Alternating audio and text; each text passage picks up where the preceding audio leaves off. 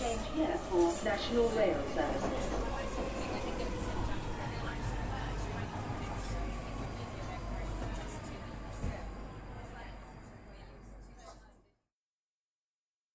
Bine ai revenit în stația Londra. Eu sunt Manuel Cheța de la manuel cheța punct ro și tu asculti podcastul Un Român în Londra.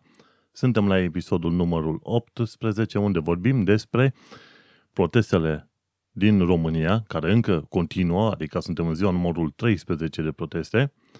Vorbim despre cele opt sute de arme capturate de către poliția londoneză. Mai vorbim despre cei trei, patru, trei, nu, sunt patru polițiști, uh, polițiști bicicliști care au fost omorâți pe străzile Londrei în ultima săptămână și despre dezastrele din spitalele londoneze în special. Așadar, avem destul de multe știri și destul de interesante știri, ca să zic așa. Pentru cei ce nu știu, în intro se aude stația Balham, care stația Balham e pe linia Northern când te duci înspre sudul Londrei. O perioadă am stat în zona Tooting Broadway Station și la un moment dat m-am gândit să fac niște înregistrări pe metrou, în metroul londonez, ca să văd cum sună diferite, să zicem, nu sloganuri, dar diferite secțiuni înregistrate. Și aia mi s-a părut cea mai frumoasă dintre toate. Mai sunt unele cu anunțuri în metroul londonez, security announcements și așa mai departe. Însă aia mi s-a părut cea mai, cea mai potrivită și cea mai bine închegată și de-aia folosesc intro-ul. Intro-ul respectiv este, de fapt, înregistrarea când, pe, pe care o auzi în difuzoare când te apropii de stația Balham. Bineînțeles, la un moment dat erau niște fete care discutau chestiuni, nu mă interesează. Am tăiat o, o parte bună din uh, discuțiile lor. Bun. Uh, și... Pentru iarăși, pentru cei ce nu știu, eu folosesc ca sursă primară de informare Evening Standard. Este ziarul pe care îl iei gratuit, cred că în mai bine de un milion de exemplare, în metroul londonez, de obicei.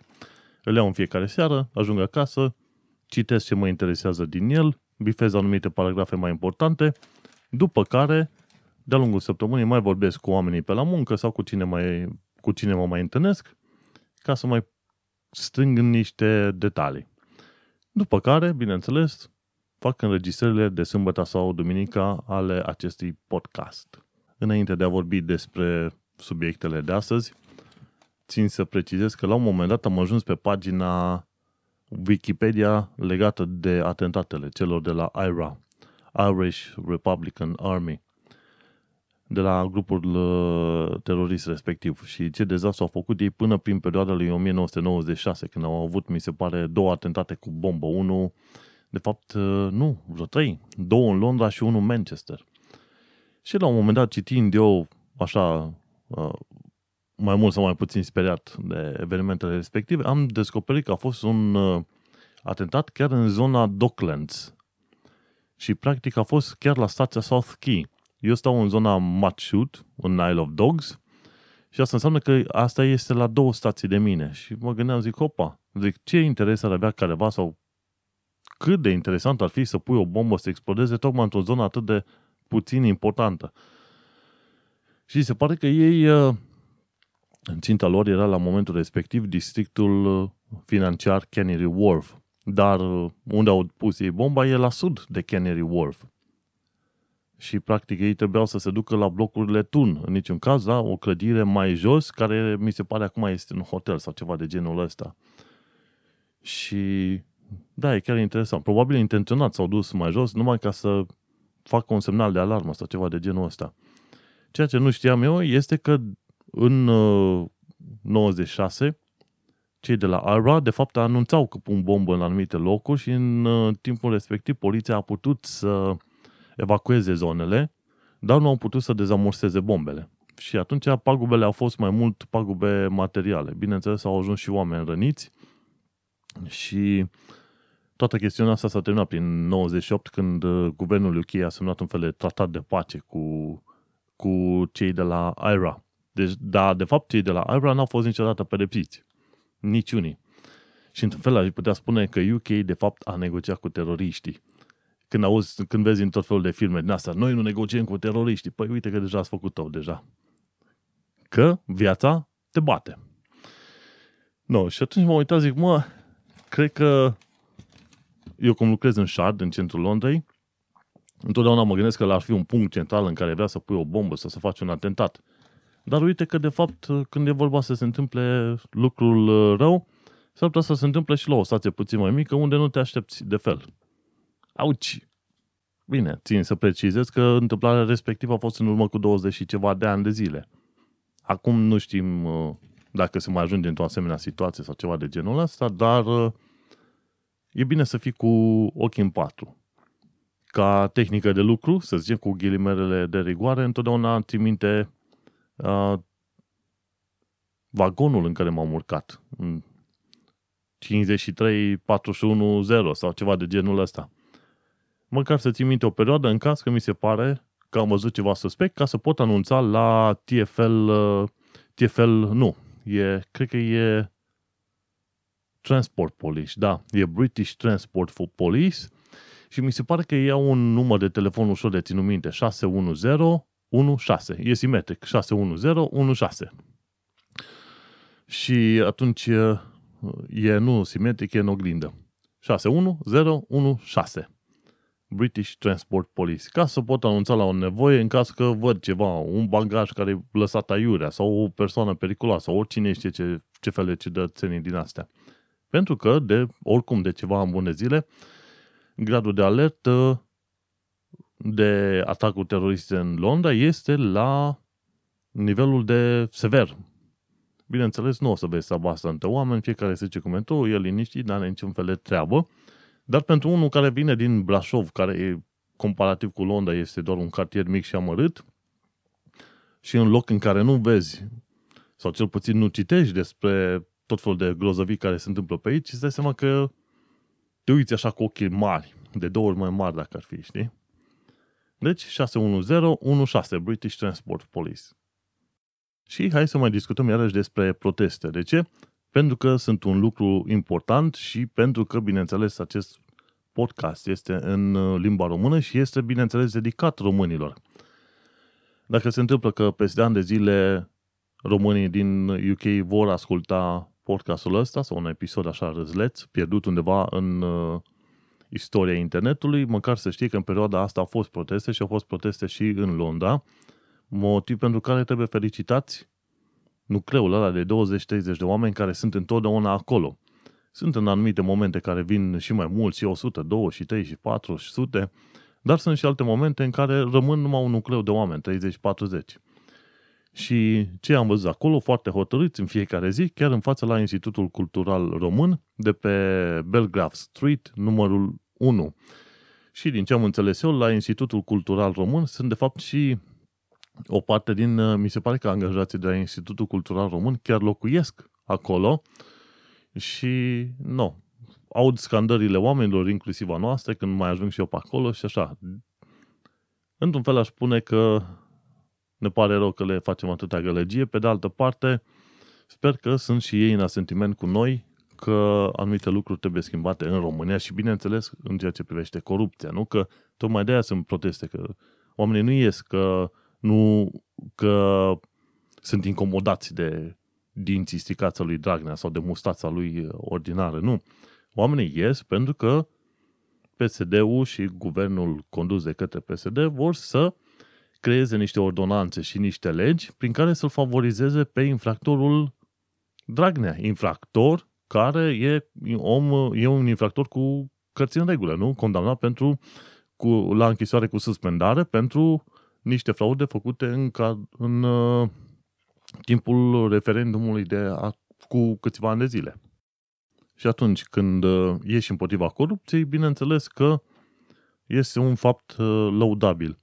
Gândindu-mă la faptul că sunt vreo două sute de mii de români în Londra și ies numai vreo treizeci patruzeci de oameni, uh, e puțin cam trist. Pe de altă parte, totuși este bine, din punctul meu de vedere, dacă ieșeau și zece și doi trei, cu o pancartă acolo, să se vadă totuși și să se știe că există o nemulțumire în țară și oamenii trebuie să știe, inclusiv cei de aici, trebuie să știe că asemenea lucru se întâmplă și că trebuie să ia niște măsuri. la, la cât de civilizați au văzut polițiștii londonezi că suntem, nici n-au mai trimis uh, în ultima săptămână agenți de poliție să supravegheze acolo. Și atunci, bineînțeles, toată lumea calmă, liniștită. La un moment dat se făcea hora, la un moment dat uh, oamenii uh, cântau imnul, altă dată s-au pus în genunchi și s-au rugat, moment de reculegere, foarte bine. Orice te face să mergi înainte, e, nu pot să zic decât felicitări. Și uh, într-un fel nici nu mă așteptam să existe cel puțin nucleul ăsta de câțiva, cât treizeci de oameni cât sunt acolo, să fie un nucleu atât de hotărât care să meargă seară de seară acolo. Și îți dai seama, eu am mai vorbit cu oamenii, m-am dus acolo, le-am mai dat un ghiont, unul, altuia, salut, tu ce ești, ce faci? Da tu, da tu, da tu. Și am văzut oameni care sunt de cinci, zece, unsprezece, douăzeci de ani de zile în zona asta, douăzeci de ani nu știu dacă, dar în principiu între cinci și zece ani de zile cu ce am vorbit, oameni de mulți ani de zile și uh, treizeci și cinci, patruzeci de ani, unii alții mai tineri, oameni care ar vrea să se întoarcă și ar vrea să aibă unde se întoarce, știi? Și când, uh, când vezi tot felul de mizerii în astea că se întâmplă cu vestitul nostru de Dragnea, care două sute de lei pensie, dar în schimb uh, oferă bugetul discreționar către acoliții lui, practic să-și bată joc de tot ce înseamnă buget în România, ei, atunci te gândești că s-ar putea să n-ai unde să te întorci. Că dacă te întorci și vrei să te duci să, la primărie să-ți faci actele, te pomenești că trebuie să dai mită pentru un act care primăria ar trebui să-ți-l dea în mod gratuit. Nu? Și în asemenea situație, normal că oamenii ies și se enervează. Și din ceea ce am văzut, cu cât au stat oamenii mai mult în sănătate, cu atât au focul mai mult de a merge la protestele astea. Și nu pot să zic decât că îi felicit. Eu deocamdată am numai un an și trei luni de zile de când sunt în Londra, sunt freshman, cum se zice, și tot le zic oamenilor, păi mai așteptăm peste un an sau doi să vedem dacă mi se face dor de țară, ceva de genul ăsta. În schimb, în schimb sunt alții care sunt de cinci ani de zile pe aici și altfel îi vezi, alt, alt foc îi iau. Eu, într-un fel, deocamdată nu-i înțeleg și uh, asta pentru că n-am stat suficient de mult departe de, de România. Când uh, ești dincolo de gard, vezi puțin lucrurile altfel. Și atunci apar că nu ți se mai par lucrurile astea de, atât de ciudățele. Mai ales că la un moment dat ziceau, România te iubesc. Mm, ok, eu iubesc pe jumătatea mea. Mm, se iubesc România, parcă n-ați merge pe stradă, zicând așa, nici măcar la protest. În schimb, a spune, ok, în România ar trebui să avem o, o, un grup de oameni cinstiți care să aibă nevoie de, care să facă ceea ce trebuie să facă, respectiv să aibă grijă de țară așa cum are grijă o țară vestică, nu? Fără corupție, adică, știi? Și uite-te că la un moment dat în cadrul protestelor se discuta despre un partid, de dacă ar fi să facem un partid al străzii, străzii cum ar fi?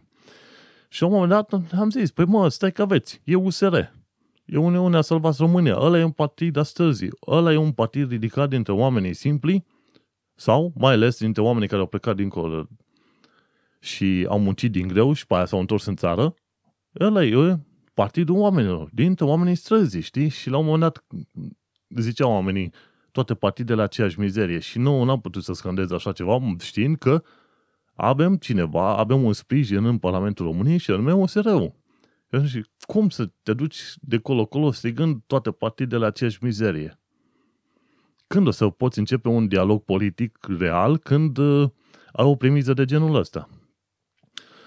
Și bineînțeles, uh, atunci când ai U S R-ul, poți să discuți, uite, cu U S R Diaspora și eventual, dacă vrei să faci, faci cum zice Vali Petcu pe zoso punct ro, susține U S R-ul donând bani sau, bine, el n-a zis un partid anume, zic eu asta, el a zis, domnule, dacă crezi într-un partid că face o treabă bună, intră și susține partidul respectiv, fie prin donații, fie fii membru.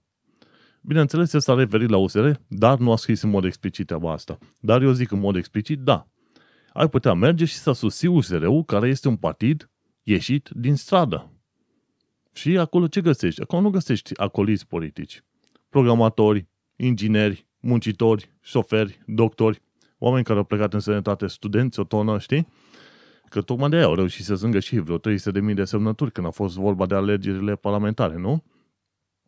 Și atunci, uite că ai alternativă. Și mi-ar plăcea că am gradul protestelor ăstora să se vadă, mă, că ai alternativă, ai pe cine susține și ai un uh, sprijin în Parlamentul României. Așa că nu mai poți să zici că toate partidele sunt aceeași mizerie. Ce mi-a plăcut uh, iarăși la protestele din Londra e că aduc, mi se pare, în fiecare seară, nu știu dacă chiar în fiecare seară, dar aduc un uh, copil cu saxofon și cântă frumos imnul și încă vreo două, trei melodii din România. O chestie care e chiar foarte faină. La un moment dat au adus și un, uh, uh, mi se pare o boxă cu înregistrare și ceva de genul ăsta, foarte fain. Dorin Lazar pe dorin lazar punct ro la un moment dat spunea că dacă vrei să faci din protestele astea un lucru foarte puternic, să transformi protestele într-o mișcare culturală. Și pe alocuri vezi că se întâmplă treaba asta, mai ales când te uiți la nivel de postere care sunt create. La un moment dat cineva din Cluj a creat un fel de machete din aia de armă de control psihotronic a oamenilor. A fost cea mai, cea mai fenomenală chestie care ai putut-o vedea la vreun protest din România. Și uite așa, să transformi aceste proteste într-o mișcare culturală. Pe protestatar, protestele mai arunci la, la gunoi, dar la un moment dat o mișcare culturală e mai greu să o, să o, să o închizi. Și atunci, cine știe cum va fi. Adevărul e că s-a ajuns deja în ziua numărul treisprezece de de proteste și P S D încă n-a dat niciun fel de semn că ar vrea să schimbe situațiile, bineînțeles, pentru că l-au pe Dragnea, care Dragnea ține totul în hățuri foarte strânse, pentru că nu vrea să ajungă la închisoare. Singurul mod în care P S D mai se mai poate salva ca partid este să arunce clica asta la gunoi. Și la închisoare, bineînțeles, dar la gunoi. Și până atunci mi se pare că protestele vor continua. Am înțeles că prin optzeci și nouă protestele duraseră la un moment dat vreo cincizeci și două de zile. Noi suntem în ziua treisprezece de proteste deja. Și la București au fost astăzi cât vreo șase mii de oameni sau ceva mai mult și la un moment dat au, au îndreptat telefoanele către cer și s-au împărțit pe trei grupe, roșu, galben și albastru, sau albastru, galben și roșu. Și au făcut steagul din lumina telefoanelor, că fiecare a avut o aplicație din aia pusă pe net, pe, net, pe telefon. Și s-a putut vedea foarte bine în toată lumea, că s-au dat share la imaginile respective, cum câteva mii de oameni au creat un steag seara din culoarea telefoanelor mobile. Un steag și respectiv steagul României, bineînțeles. O formă inedită de protest care nu s-a mai întâmplat nicăieri pe planeta asta. Așa că se pare că românii au început să prindă și gustul protestelor, dar pe de altă parte au început să-și dea seama să fie și, că își permit să fie, bineînțeles, și creativi. Asta totuși, părerea mea despre poporul român încă nu se schimbă. România ca popor este o navă ieșuată, dar în schimb în România poți găsi o mână de oameni în care mai poți avea încredere și oameni care încă sunt, care sunt cinstiți. Și oameni cu care vrea să stai la o masă. Tocmai de aia am făcut și podcastul în românește, Un Român în Londra, îl fac în românește. Și podcastul celălalt de educație și știință, numit Tehnocultura Psychest, tot în românește îl fac. De ce? Pentru că mai sunt o mână de oameni în România care ar merita la rândul lor să fie ajutați sau măcar să știe că există cineva undeva care ar putea să-i sprijine măcar cu o vorbă bună, nu? Și un lucru final legat de protestele din Londra, este un loc bun în care poți întâlni oameni de bine, oameni care au muncit ani întregi, oameni cinstiți, oameni care sunt dorniți să se întoarcă în țară, patrioți, și dacă vrei să cunoști pe cineva și de fel eviți comunitatea românilor, cum fac și eu, nu mă duc, nu mă duc la restaurante de români sau ceva decât în ocazii extrem de rare. Și nu ca neapărat să fac parte din grupuri de români. Dar la protest am mers. Și dacă ești și tu om care stă undeva în banca lui și nu se întâlnește nici cu românii și cu așa mai departe și totuși vrea să întâlnească oameni români care, cu care vrea să stea la o masă, de ce nu? Poți să mergi la protest, dai un ghiont în stânga și în dreapta, saluți oamenii, uite, eu sunt aici de X ani, eu sunt aici așa, eu lucrez ca șofer, uite, eu lucrez ca distribuitor acolo, eu fac aia, eu fac aia. Și atunci te întâlnești cu oameni și discuți și vei descoperi că o bună parte din oamenii de acolo sunt oameni harnici, muncitori, deștepți, frumoși și, bineînțeles, oameni cinstiți. Așa că nu uita să mergi la protest, chiar măcar să faci networking. Și începem acum să dăm citire știrilor din săptămâna asta în Londra. Luni, pe șase februarie, am avut, cred că numai vreo trei patru știri, din care aflăm că a, Departamentul Antiteror al Poliției a reușit să confiste, confiște opt sute de arme ilegale și mii de cartușe. Și bineînțeles, când zic mii de cartușe, înseamnă mii de gloanțe, ok? Și asta totul s-a întâmplat în timp de patru săptămâni. Printre armele care le-au găsit au fost un A K patruzeci și șapte, un S M G Scorpion și mai bine de două sute de pistoale. Au găsit și uh, mitraliere, deci chiar au găsit mitraliere în toată regula. Au găsit puști mitraliere, au găsit mitraliere de capul meu. Și două sute optzeci și doi de oameni, printre care și o parte dintre dintre ei fiind uh, uh, dealer de arme, adică dealer legal, dar care la un moment dat aveau arme pentru care nu mai aveau autorizație să le vândă. Și au spus, cei de la poliție au spus că au făcut uh, uh, confiscarea asta enormă ca să evite situații în care cineva poate pune mâna pe arme de foc și să facă atentate, cum a fost în Paris, când s-au dus aia în zona... în zona teatrului și au omorât o tonă de oameni pe acolo. Dar îți dai seama, opt sute de arme, opt sute de arme ilegale au reușit să confisce timp de patru săptămâni și două sute optzeci și doi de oameni au fost arestați. Enorm. Adevărul este că pe aici nu prea vezi așa de multe arme, adică pistoale. În schimb, ce vei descoperi este faptul că au destul de mulți cuțite.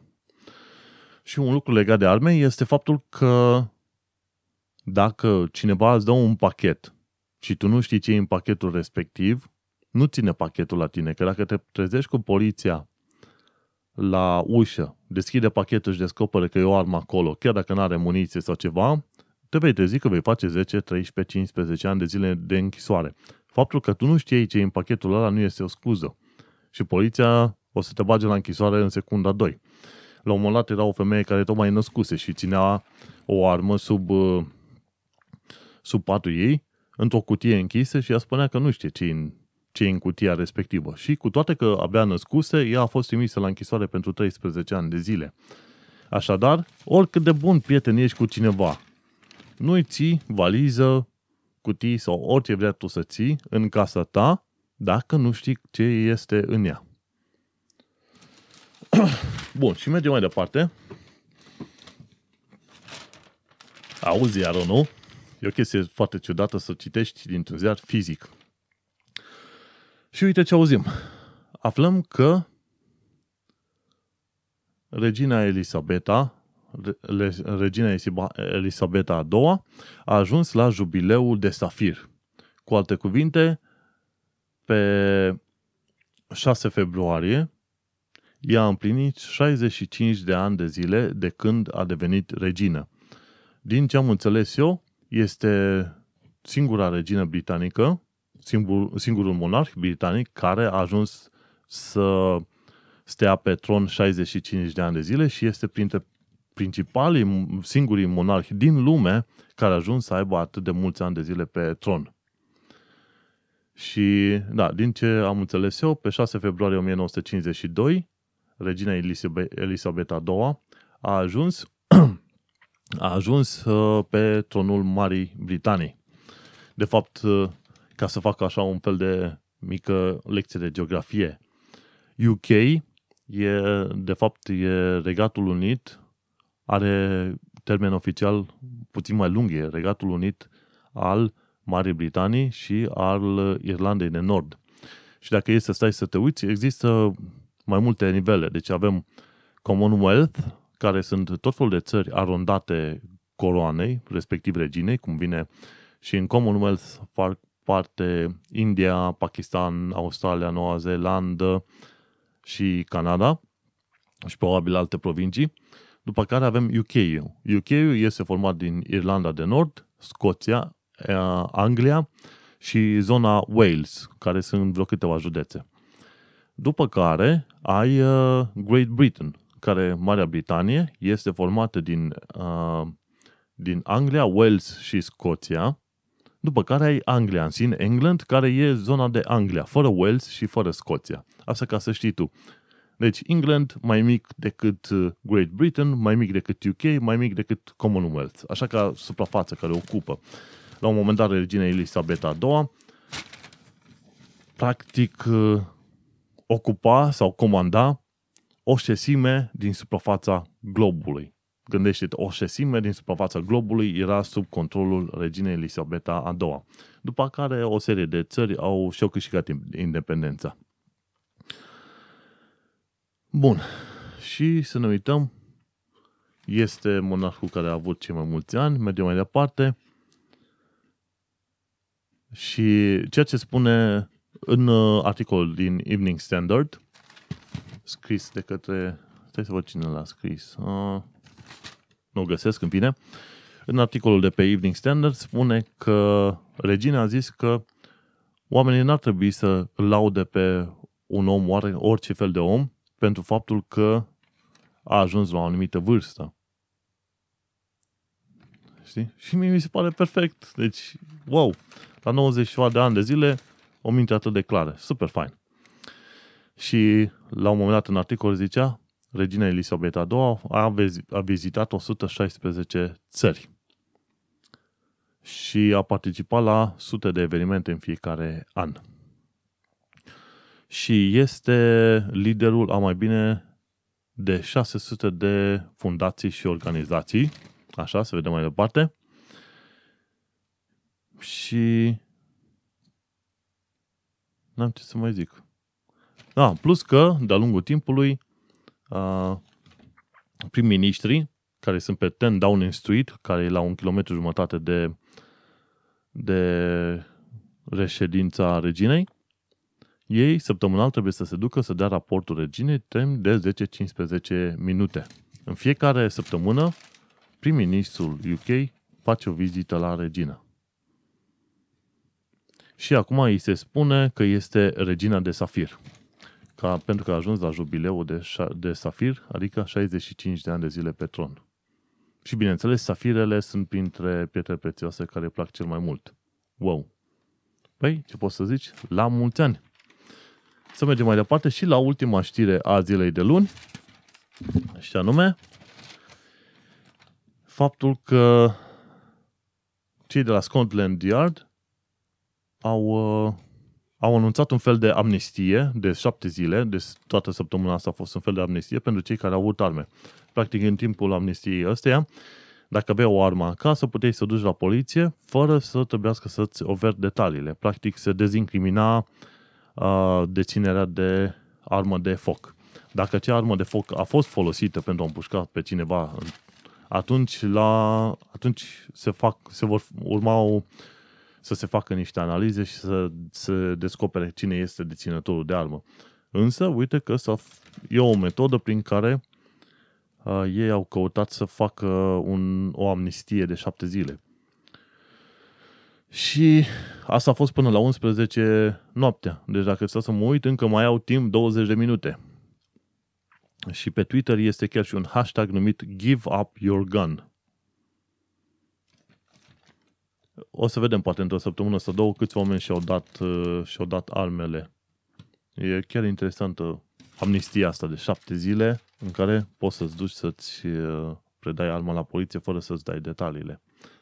Și cam asta cu știrile de luni. Marți. șapte februarie două mii șaptesprezece. E un articol foarte mare care spune că nici o femeie n-ar trebui să fie pipăită în uh, metroul londonez, noaptea când se plimbă cu metrou. Și din tot felul de statistici pe care le văd pe aici, spune că uh, primăria londoneză spune că una din zece femei a avut, uh, a fost uh, la un moment dat uh, uh, pipăită de-a lungul timpului, cine știe, una din zece femei. Și spune că numai zece la sută din femeile astea care au, care au fost practic hărțuite în, în metrou au ajuns să se și plângă de acest lucru. Și din articol, din ce am reușit să observ, este că cele mai multe asemenea situații se întâmplă în, după masa, târziu, ori noaptea. S-au introdus în Londra niște metrouri de noapte, mi se pare, pe Northern Line, poate Victoria și nu știu dacă și pe Jubilee. Sunt vreo câteva linii oricum. Și atunci când călătorești cu metroul noaptea, în niciun caz nu te poți aștepta să iasă lucruri prea multe bune. Și mai ales dacă ești femeie, ar trebui să ai grijă. În principiu, până la o anumită oră, până la nouă zece seara, poate chiar unsprezece, da, zece până pe la vreo nouă zece seara, poți să circuli în Londra, în metroul londonez ca femeie, pentru că sunt și foarte mulți oameni. Și la nevoie poți să intervină și acei oameni, acei oameni care mai circulă cu tine, știi? Dar mai târziu este destul de complicat, pentru că mai târziu deja o să vezi tot felul de bețivani ordinari care își fac viața. În loc să stea acasă să doarmă noaptea, circulă noaptea ca proști din bar în bar. Și își fac de cap. Așa că ar trebui să ții cont de informația asta. Sau cel puțin umblă în grupuri. Mergem mai departe. Angajații de la aeroportul Heathrow ar putea să primească două mii de lire dacă își schimbă mașinile pentru modele de mașini care sunt mai puțin poluante. Și se pare că angajații de la Heathrow, când se duc la muncă, ocupă deci douăzeci deci toți angajații ăștia de la Heathrow în total au douăzeci și șapte de mii de mașini pe motorină. Mama mia. Și au spus că angajații pot primi două mii de lire dacă schimbă mașina pe ceva mai nou. Și ci că se pare că jumătate din ăștia două mii de lire sunt plătiți de către industria auto. Hmm. Uite, asta e o chestie bună.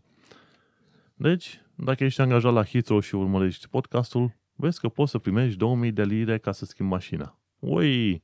Și când e să te uiți, aici o bună parte din mașini sunt vai de capul lor. Sunt mașini de aia, cinci sute șapte sute de lire, vai de capul lor, vechi de vreo douăzeci treizeci de ani de zile. Deci, uh, sau chiar și de cincisprezece ani de zile. Deci două mii de lire, ca să schimb mașina, ar însemna un, un preț destul de bun. Eu n-am văzut să fie mașini super moderne pe aici. Mașini de alea, așa, mai ieftinuțe. Mergem mai departe, aflăm că British Gas uh, s-ar putea să crească prețurile la gaz, desigur, și s-ar putea ca oamenii să plătească cam o sută de lire pe an în plus la cheltuieli, la cheltuielile cu gazul. Gândindu-te la faptul că, în principiu, un salariu minim în, în Londra, să zicem așa, iese pe la o mie cinci sute de lire în mână, ceva de genul ăla. Depinde de situație, știi? Că în principiu ai șapte lire douăzeci pe oră. Și sub o anumită sumă, sub douăzeci de mii pe an, sub, nu, la unsprezece mii pe an tu nu plătești niciun fel de taxă. Atunci toți banii îți rămân ție în buzunar. Dar, ca idee, o mie, o mie două sute, o mie cinci sute de lire, cam pe acolo e un salariu mic pe care le ia aproape oricine. La un supermarket, pe oriunde te duci, pe oriunde te învârți. Dacă e salariu mai mic de o mie două sute de lire, înseamnă că n-ai nimerit deloc în locul potrivit. Și atunci, gândește-te că costurile cu gazul cât or fi, treizeci-patruzeci de lire pe lună și așa mai departe.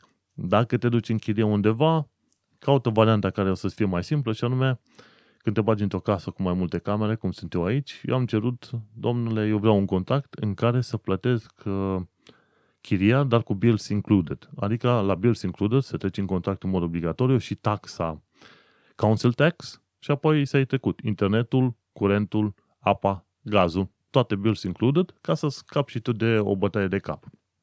Dar și pentru casă ca asta, să mai adaugi o sută de lire pe an nu înseamnă extraordinar de mult, înseamnă cât? nouăzeci lire în plus pe lună. Nu este foarte mult și, ca să zic așa, e ceva manageable. Nu e ceva care la un moment dat să ajungi să faci foame din toată treaba asta, dar uite că este subiect de știre și l-au spus. Și a spus, uite, cei de la British Gas au cam unsprezece milioane de oi, unsprezece milioane de clienți.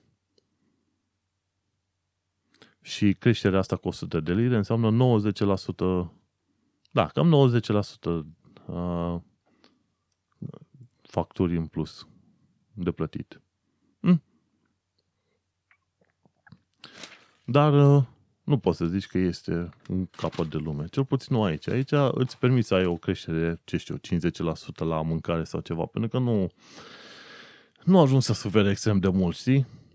De ce? Pentru că marile cheltuieli pe care le ai tu aici nu sunt cu facturile, nu sunt cu mâncarea, cel puțin dacă stai în Londra și nu ești din Londra, n-ai casă în Londra, cea mai mare cheltuială la ta va fi, bineînțeles, chiria. Și sunt oameni care plătesc chirie aici între treizeci și cincizeci la sută din salariul lor. Gândește-te asta, treizeci cincizeci la sută din salariul lor. Și mai plătești și după aia uh, transportul cu metrou, plus mâncare sau ceva, se cam simte totuși, știi? Dar, uh, nu, aia. Dacă vrei să fie bine, va trebui la un moment dat să te muți într-o chirie ceva mai ieftină, ca să zicem că faci un offset. Și alea au fost știrile de marți. Hai să trecem și noi la știrile de miercuri. Și miercuri, iarăși, avem o, o știre din asta foarte tristă legată de spitalele din Londra. Sunt la Saint George, Saint George's Hospital, care e în zona Tooting, unde am stat eu pe acolo. La un moment dat, un copil s-a născut mort, pentru că timp de cinci ore o mamă n-a avut cineva care să aibă grijă de ea. Și mi se pare destul de, de culmea, pentru că săptămâna trecută chiar vorbeam de niște știri în care în vestul Londrei vor să taie vreo șapte sute la opt sute de joburi în următorii câțiva ani de zile. Iar în, la Saint George, Saint George's Hospital, la fel vor să taie, nu vor să taie, n-au, n-au, n-au suficient de mult personal. Și apoi stau și mă miră, măi, fratele meu, ce faci? Măcar să muți oameni dintr-o parte în alta, nu să tai, să-i scoți afară. Și că este un fel de plan din ăsta pe X ani de zile în care să reducă cheltuielile, știi? Și la... Și văd că taie, taie iurea. Și uite, când taie iurea, uh, descoperi că rezultatul, uite, a murit un copil care putea să fie salvat. Cinci ore n-a fost, uh, n-a avut nimeni grijă de ei, știi? Și mama, care a avut de suferit, numele ei este Filipa Stewart. Și a durat cam un an de zile până când spitalul să-și ceară scuze pentru modul defectuos în care a făcut treaba în perioada respectivă, știi?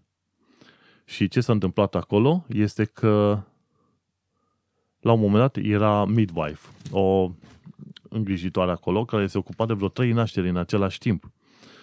Și se întâmplă că avea că un doctor care trebuia să țină locul acolo s-a enervat și a plecat de la muncă pentru că banii pe care au primit au fost mai puțin, mai puțin decât calculase el. Și atunci ce a făcut? S-a enervat și a plecat de la muncă. Și de bine ce a plecat omul nostru, uite că un copil a murit. De asemenea, mă, măcar dacă ar fi făcut la schimb de ture sau ceva, știi? Nu, el a plecat în timpul serviciului. Biu! Bang!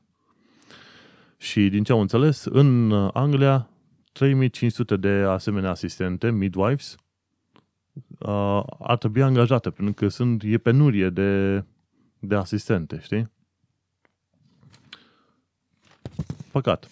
Bine, articolul este puțin mai lung, așa, și Filipa Stewart a fost dusă la spital pe treisprezece februarie, anul trecut la Saint George's, și nimeni nu s-a... Și când a fost asta? Mm, de, de la zece dimineața, ea ar fi trebuit să nască și nimeni nu s-a ocupat de ea până la, până la ora două și ceva.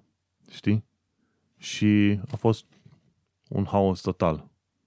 Hmm. Păcat. Și asta vezi și din politici proaste care au loc și din... Uh, uite, a fost, acolo a fost și un, uh, un doctor care, ce a zis? Bă, n-am luat cât, cât a trebuit să iau, uite că îmi va picioarele nea de meserie. Sunt locuri în care îți permis să faci asta și nu sunt repercusiuni, sunt locuri în care n-ar trebui să faci asta pentru că oamenii mor. Și în cazul ăla, moartea copilului ar trebui aruncată și în brațele doctorului respectiv. Și mergem mai departe la... Da, o altă știre destul de negativă. Este vorba de accidente cu bicicliști. N-am mai avut un timp aici, dar săptămâna asta la altă, că au fost vreo, vreo trei sau patru accidente în care bicicliștii au fost omorâți. Hai de capul meu. Și la un moment dat, Ce se întâmplă? Problema principală am văzut că apare în momentul în care, volanul fiind pe dreapta, uh, un autobuz sau un camion, ori, uh, da, de obicei mașini de astea mari trebuie să facă manevra la stânga. Și atunci când trebuie să facă manevra la stânga, vizibilitatea nu e foarte bună. Și dacă este și un biciclist în stânga, acolo unde vor să meargă ei, pac, îl prind și nimeni nu-și dă seama, pentru că e undită mai camionul. Și majoritatea oamenilor au fost prinși în stilul ăsta. Când s-au făcut manevre la stânga, fiind volanul pe dreapta, vizibilitate redusă, pac. Și a luat. Și la un, chiar a fost, și un român a fost implicat într-un asemenea accident, Florin Oprea, în octombrie două mii cincisprezece. A călcat o femeie care era și maratonistă și a făcut piciorul zob. A trebuit ăștia să-i amputeze piciorul și cu tot ce s-a, ce s-a ales, el a fost o amendă și nu mai știu, ceva de, a, ceva de genul, o amendă. De obicei când scapi cu viață, iei numai o amendă și când cineva este omorât, mi se pare că se începe un fel de cercetare, e accident, dar de obicei oamenii nu fac închisoare pentru chestiile astea. Deci se întâmplă și la case mai mari în care, dacă se fac accidente, cel puțin aici în Anglia, nu se, fac, nu se face închisoare pentru neglijență din asta, știi? Și, da, de obicei, aia e. Când ai camioane de alea mari, H G V, deci gabarit mare, fac stânga, buf, lovesc omul. Și anul trecut, trei mii patru sute de bicicliști au fost omoriți în toată Anglia. Și am avut, și am avut săptămâna trecută vreo trei bicicliști omoriți numai în, în Londra. Gândește-te. Bine, Londra este mare, ai, ai o serie de zone protejate, cum sunt alea numite super highways și așa mai departe, dar mai sunt și zone în care tu ca biciclist nu ești protejat și camioanele astea mari, pe lângă faptul că sunt și poluante, generează și, și accidente de genul ăsta, știi? Mergem mai departe la ultima știre a zilei respective. Au deschis o, o, o linie, un segment nou de metrou de paisprezece mile dintre Barking și Gospel Oak, după care ar trebui să-l închidă pentru reparații, pentru că au descoperit că au fost o serie de probleme la modul în care Network Rail uh, și-a făcut treaba. Și a zis că materialele de construcție n-au fost uh, livrate la timp. Și a zis că ei vor face investigații, ei care trebuiau să se ocupe, știi? Hai. Și ziceau acolo, ci că probleme au, printre probleme au fost uh, cabluri de alimentare care nu, nu se potriveau bine în, uh, diferite, în diferite zone. După aia, așa, după aia, mai avem mat- construcții de materiale care n-au fost, uh, n-au fost livrate la timp, plus o serie de erori de-a lungul construcțiilor, știi? Păcat.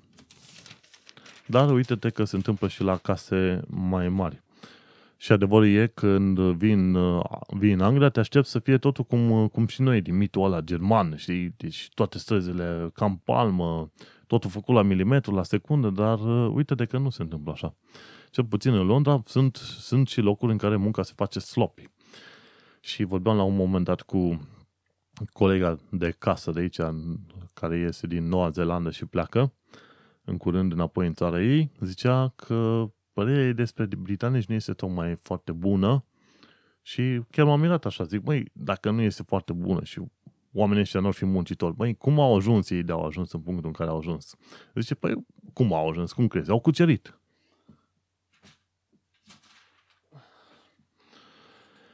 Și a zis că din, din, din experiența ei nu îi se pare că britanicii ar fi foarte muncitori. Din ce am văzut eu, la mine, la muncă cel puțin, britanicii cu care lucrăm, lucrează binișor. Nu pot să zic excepțional, dar binișor. Unii dintre ei chiar foarte bine, dar alții binișor. N-a zice neapărat că în mod absolut uh, ei trimite acasă, știi? Dar lucrează binișor. Și cam asta a fost cu știrile de miercuri. Nu zic, am, am și colegi britanici care lucrează excepțional de bine. E, e un spectru, nu te poți aștepta să fie toți așa, pentru că nu ai indigo.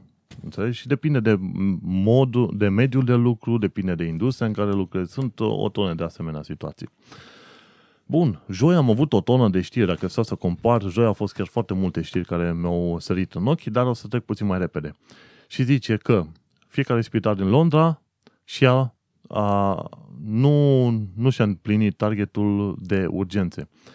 Practic ce se întâmplă este că în tot felul de locuri n-au avut paturi pentru urgențe și nici n-au avut oameni care să se ocupe de urgențele respective. Și doar optzeci și doi la sută din cazurile de urgențe au primit ajutor timp de, în primele patru ore de când s-a raportat ajutor, problema respectivă. Adică a venit salvarea, te-a dus la spital și în timp de patruzeci, în, în intervalul de patru ore, numai optzeci și doi la sută dintre oameni au fost îngrijiți. Alții au, au trebuit să aștepte chiar și mai mult.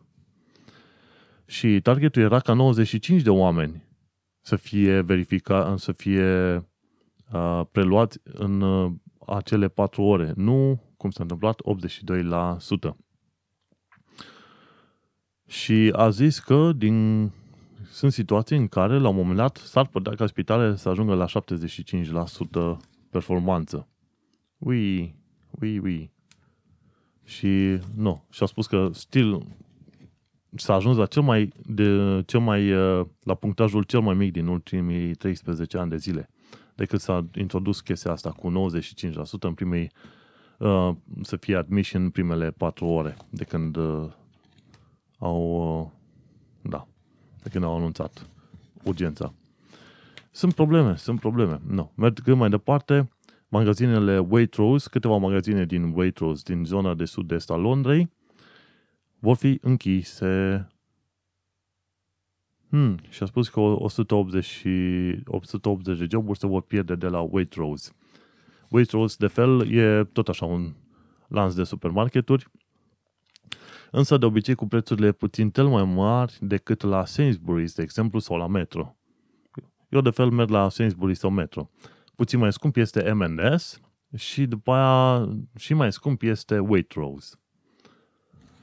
Și Waitrose văd că are probleme. No. Mergem mai departe.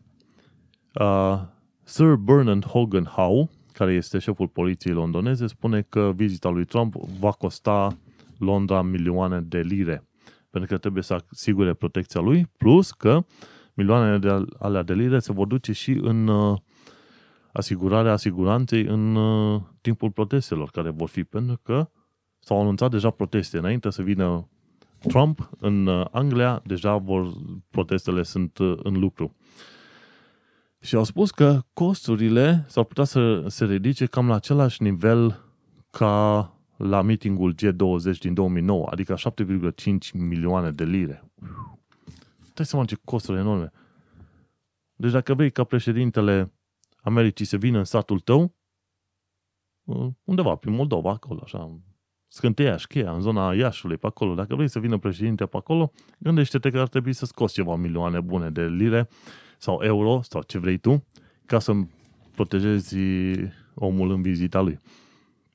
Și a spus că șapte virgulă cinci milioane de lire, sau chiar mai mult, o să coste, pentru că trebuie puși în lucru peste șapte mii de peste șapte mii de ofițeri, de agenți de poliție. Ups! Ups! Și gândește-te că bugetul a scăzut, că la un moment dat bugetul necesar pentru poliție ar fi trebuit să fie vreo trei virgulă doi miliarde anual și l-au scăzut la vreo două virgulă cinci miliarde. Și ne-aia mai trebuie să te asiguri că oferi protecție în timpul unor evenimente de genul ăsta. Bun, mergem mai departe din uh, un articol care le îndeamnă pe fete să se ducă să facă muncă de engineering, STEM, cum se zice, să meargă și în uh, domeniile tehnice. Și a spus că, din, spre mirarea mea, am văzut că și în Anglia părinții și învață fetele că parcă n-ar fi tocmai bine să meargă la inginerie sau să facă chestii tehnice. Rămân mască. Păi, fratele meu, chestiile astea pot fi făcute de oriunde, oricine, ori alt, oricum vrea. Adică, Cine are inclinație către domeniul tehnic, e băiat sau fata acolo, ar trebui să se ducă. Nu tu ca părinte să-i distrugi copilului visul pentru că tu ești o minte proastă. Dar uite că sunt oameni cu minte proastă și aici. Și ziceau că sunt, uite, în, în domeniul ingineriei este nevoie de șaizeci și nouă de mii de oameni. Băieți, fete, nu? Deci, ai un degree în engineering, nu uita că în U K ar avea nevoie de asemenea oameni. No. Și zicea că la un moment dat, într-un sondaj pe care l-au făcut ăștia, uh, făcut de cei de la firma Accenture, spunea că uh, nouăzeci și trei din, uh, dintre părinți spun că nu, ar, nu și-ar susține fata dacă ar vrea să facă o meserie în lumea ingineriei. Zici că e România. Romania all over again. Dar e important de știu că sunt șaizeci și nouă de mii de joburi în, în U K pe, lim, pe linie de engineering. Merge la o chestie foarte interesantă și anume este, este vorba de drone racing tournament, turn, turneul cu drone, cu drone de alea micuțe, nanodrones, care îți țin capul în palmă. Și se pare că sunt, sunt și turneuri în Londra, din astea micuțe locale, dar am înțeles că vor fi și turneuri internaționale, mi se pare, anul ăsta. Anul ăsta trebuie să fie turneu internațional. Practic, dronele alea sunt quadcopters micuțe, care au o cameră video și tu îți pui un vizor, sau cel puțin stai la un calculator și cu, cu niște joystick-uri te plimbi repede cu drona dintr-o parte în alta. Și așa se, se vânează unii pe alții ca să vadă care câștigă cel mai bun loc. Și zicea, așa că atunci când se participă la concursurile, concursurile astea cu dronele, ai un fel de uh, ochelari futuristici șmecheri și se pare că ajung până la o sută zece kilometri pe oră. Ui! Asta da viteză, știi? Și asta, drone racing, este deja un fenomen în U S și se pare că începe să prinde foarte bine și, din, și în U K. Și în Londra va fi primul turneu de drone racing în Alexandra Palace, la Alexandra Palace, în timpul London Tech Week, pe treisprezece iunie. Deci pe treisprezece iunie are loc London Tech Week, cred că ar fi bine să ajung și eu pe acolo, și acolo va avea loc și uh, drone racing la Alexandra Palace.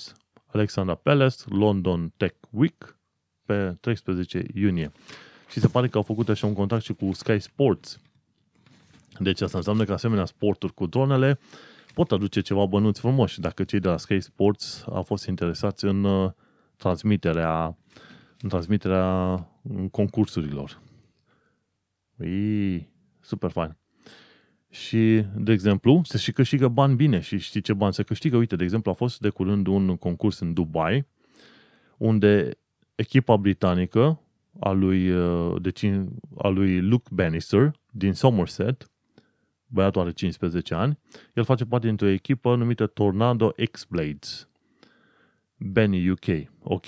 Și omul nostru, băiatul nostru, a câștigat un premiu de două sute cincizeci de mii de dolari la drone racing în Dubai și a bătut pe cei de la Drone Tech.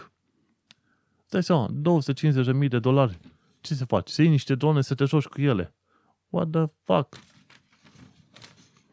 Și bravo lui. Și în principiu, pentru amatori, pentru cei care se joacă, un asemenea kit urcă până pe la vreo o mie de lire. Nu este, nu este foarte scump, gândindu-te la prețurile și la salariile pe care le au oamenii aici în, în Anglia. Cred că n-ar fi rău să mă duc pe acolo, să particip și eu la drone racing din când în când.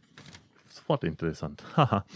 Și se pare că există deja yeah, un grup numit British F P V Racing League și are vreo trei sute de piloți. În, în, sunt vreo trei sute de piloți în grupul ăsta. Bravo! Și se pare că cei de la E S P N, canalul de sport din... Nu, E S P N, Electronic Sports, bla bla bla, douăzeci și opt de mii de oameni au urmărit cum au loc cursele astea între, între drone anul trecut. Hmm. Super fain. Deci să nu uităm, e London Tech Week pe treisprezece iunie la Alexandra Palace. Super interesantă figură. Mergem mai departe. Hai că mai avem, cred că mai avem ceva știri. Băi, să fie. Bun. Și ia gândește-te ce se întâmplă. Tai bani de la sănătate, tai bani de la transporturi, tai bani de la poliție și unde mai poți să ia bani? Guess what? De la justiție. Și se pare că din uh, vreo două vreo două clădiri din Hammersmith și Cam, Camberwell Green vor fi închise și sunt, sunt două din astea, curs de judecată. Ambele vor fi închise pentru că ei vor să economisească unu virgulă opt milioane de lire. Hm. Mai am un om ce zice. Numai că nu o să fie o idee bună. Nu e o idee bună. Și mergem mai departe. Uh, s-au pornit acum, s-au făcut niște planuri și se fac niște planuri în U K ca prin două mii douăzeci să se pot să se pot să pot fi să poată fi trimise, Doamne sfinte, să poată fi trimise uh, zboruri în spațiu cosmic tocmai din U K. În mod normal, zborurile se trimit din Cape Canaveral, din uh, Florida sau din uh, aerodromul sau spațiodromul Baikonur, mi se pare, din Kazahstan, care aparține rușilor. Și mi se pare că mai au și francezii o zonă de lansare din, a, din America de Sud, mi se pare, în Guiana franceză sau ceva de genul ăsta, nu mai știu exact cum îi zice. Dar atât, nu prea ai, nu prea ai multe locuri în care poți să lansezi sateliți. Și uh, ministrul științei Joe Johnson a spus că vrea să dea vreo zece milioane de lire pentru a, deve, a dezvolta uh, spaceporturi, spațioporturi, cum ar veni, știi? Ca să se lanseze sateliți și, cine știe, module spațiale tocmai din U K. Mai? Și a spus că au, au ceva locuri, știi? Ar fi în Cornwall, în uh, la, Lanbedr, în Snowdonia, Prestwick, lângă Glasgow, sau... Uh, baza militară de la Lowchers, lângă Saint Andrews. Ar fi mai mult. Ar fi vreo câteva locuri, oriunde în Londra. Important este să se investească niște bani și să vrea, într-adevăr, să facă spațiodromul tocmai în U K. Bun. Și cam, cam atât. Cu ziua de joi, care a fost foarte plină în, în știri. Știi cum e? Când te uiți și vezi că ministrul Joe Johnson vrea să facă niște spațioporturi pe aici în U K, rămâi mască gândindu-te la faptul că noi în România ne batem pe chestiuni de bază, cum ar veni uh, bă, nu fura, ia-ți P S D-ul în mâna din buzunarele mele, în loc să... și spitale. La un moment dat am scris și un articol în care uh, un băiat Jimmy și numai Jimmy S de, de pe Facebook arăta cum este servită mâncarea oamenilor într-un spital. Ciorba îngăleată și restul de mâncare într-o tavă. Și e chiar culmea să ajungi din asemenea situații să fii servit mai rău ca la, nu știu, ca la închisare, probabil. N-am nicio idee să zic exact așa, știi? Deci când, când vezi asemenea situații, stai și te întrebi, băi, de pe ce planetă venim noi românii, știi? Că te uiți. Ăștia în Anglia se gândesc să facă spațioporturi, practic să lanseze aici un comerț spațial și noi în România nu suntem în stare să facem, să ne ocupăm de lucruri de bază, adică autostrăzi, spitale, et cetera. Adică nu, despre ce discutăm aici? Nu, nu, suntem, suntem foarte mult în urmă. E drept că noi am ieșit din țară și am văzut vestul puțin tel, și vrem ca și România să fie la fel ca vestul, dar pe de altă parte, ce e drept e că nu ar trebui, we don't, we didn't need to protest this shit, știi? Deci, cum apărea la un moment dat un, o pancartă care spunea la naiba, trebuie să protestez pentru rahatul ăsta chiar și acum în două mii șaptesprezece, știi? Ceea ce fac ăștia de la P S D și ALDE. Și uite că din păcate trebuie.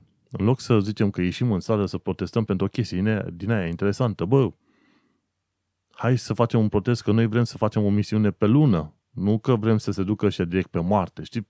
Pe chestii din astea simpatice, nu tu trebuie să ieși pe chestii în alea. Băi, fratele meu, ce faceți? Voi plăduiți țara. Fii varneavă. Și în momentele noastre îți dai seama cât de mult noi, ca țară, suntem în urmă față de vest. Vineri, zece februarie. Și ajungem la ultima știre, ultima și singura știre.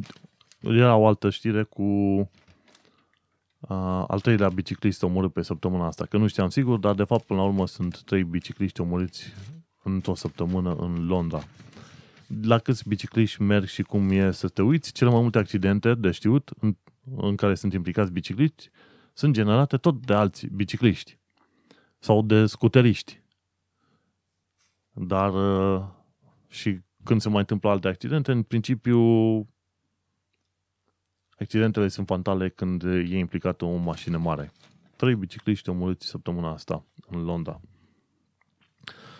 Mergem mai departe.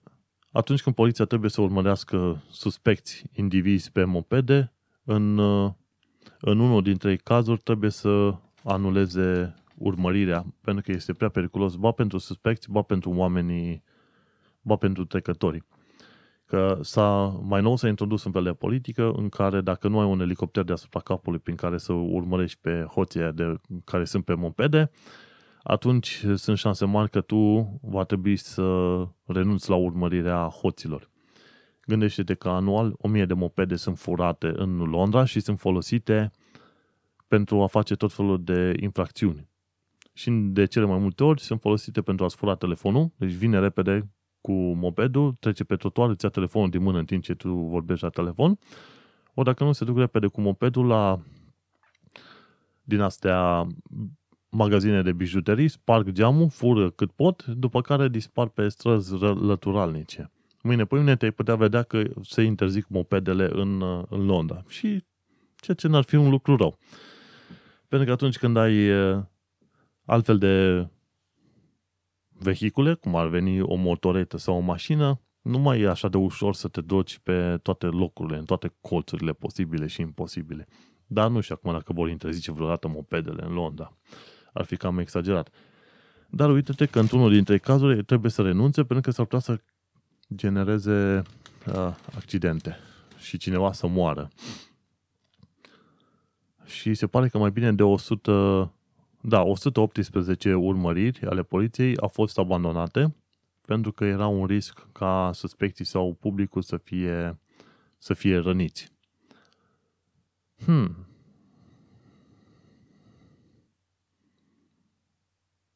Da, și acum dacă stai să te uiți și în foarte multe cazuri sunt, e implicat și cât un elicopter care urmărește de sus ca să vadă cum e. Și politica asta spune așa, dacă există un, o amenințare imediată pentru viață sau se pot face uh, distrugeri de proprietăți, atunci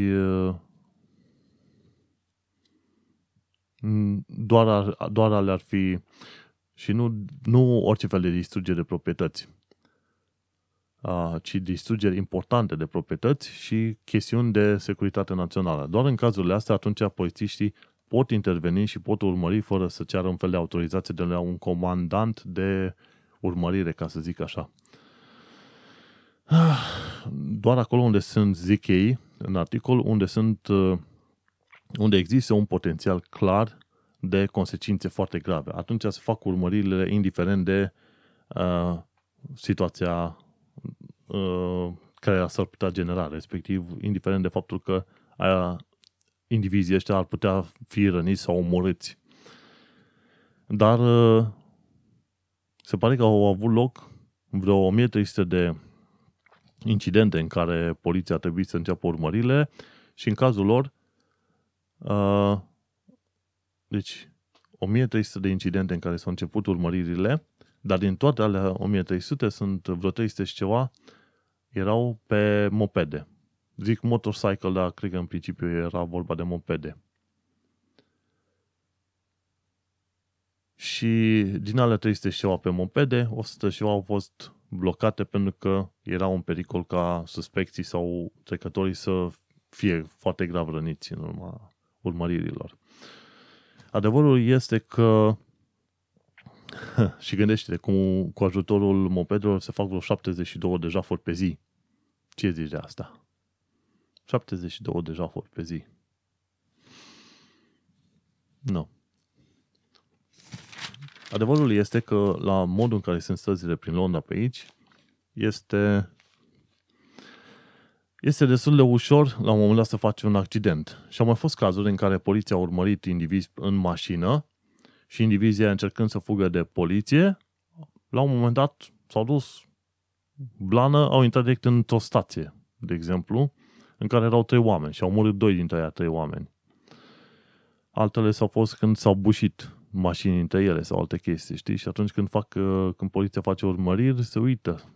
Vede dacă merită sau nu merită să facă acele urmăriri, pentru că la un moment dat s-ar putea ca individul nostru, fugind de o infracțiune mică, ajunge să-și omoară, să omoară oameni. Legat de urmăriri, stau, mi-am adus aminte de un coleg de-a meu de la muncă, un grec, care a lucrat o perioadă în S U A, în Los Angeles. Și la un moment dat, nu știu dacă știi, te uiți în filmele alea americane, cum e cu urmării și alte chestii de genul ăsta, știi, cum se împușcă aia, ca nebunii. El mi-a povestit, zice, bă, fratele meu, e exact cum vezi în filme. Deci aia ce, ce vezi tu acolo în filme sunt de fapt anumite cazuri mai excepționale, dar în mod normal, odată la câteva zile, dacă nu chiar în fiecare zi, vei vedea că în zona Los Angeles e un prost care a furat o mașină, a jefuit ceva și încearcă să fugă de polițiști. Și cu vezi cu urmăriri din alea, cu mașini bușite, cu mașini cărora le s-au rupt cauciucurile și merg numai pe jantă. Tot ce trebuie să te faci, să te uiți la Police Pursuit pe YouTube și găsești o mulțime de asemenea filmulețe, știi? Și acolo ei se urmăresc pe freeways și așa mai departe. Aici, prin Londra, fiind un oraș din ăsta vechi, nu ai prea multe străzi așa drepte. Sunt foarte multe întortocheate în stânga, în dreapta și e ușor să pierzi controlul. De-aia ziceam. Dar, na, în anumite situații, viața bate filmul. Și cel puțin în Londra, în Londra, trebuie înțeles, în principiu este un oraș sigur, dar uh, sunt anumite zone pe care trebuie să le eviți, anumite ore la care să nu ieși din casă și, în principiu, dacă poți, plătești un, un ban în plus la, la chirie ca să te muți într-o zonă ceva mai bună și mai, uh, mai safe, să zic așa. Și cam astea au fost știrile și ideile săptămânii. Nu uita, dacă vrei să mai înveți câte ceva de Londra, intră pe manuelcheta punct ro și caută Londra U K, acolo găsești o sumedenie de articole și sfaturi în tot felul de situații. Dacă te duci pe Facebook, mie îmi plac băieții de la Români în U K și informații în U K, ceva de genul ăsta, cred că e Români în U K pe Facebook, și acolo găsești tot felul de informații, chiar, chiar bine puse la punct. În legătură cu multe subiecte, multe subiecte, nu numai faptul că îți trebuie nino sau alte chestii, știi? Și așa, dacă ai sugestii, comentarii, nu uita să mi le trimiți. Până una alta, acesta a fost episodul optsprezece, în care am discutat despre proteste, marea captură de arme, săracii bicicliști omorâți pe străzile Londrei și spitale. Eu sunt Manuel Cheța de la manuelcheta punct ro. Și tu ai ascultat podcastul Un Român în Londra. Ne auzim pe data viitoare. Ah, și să nu uit, mai am un singur dor pe Dragnea scriitor.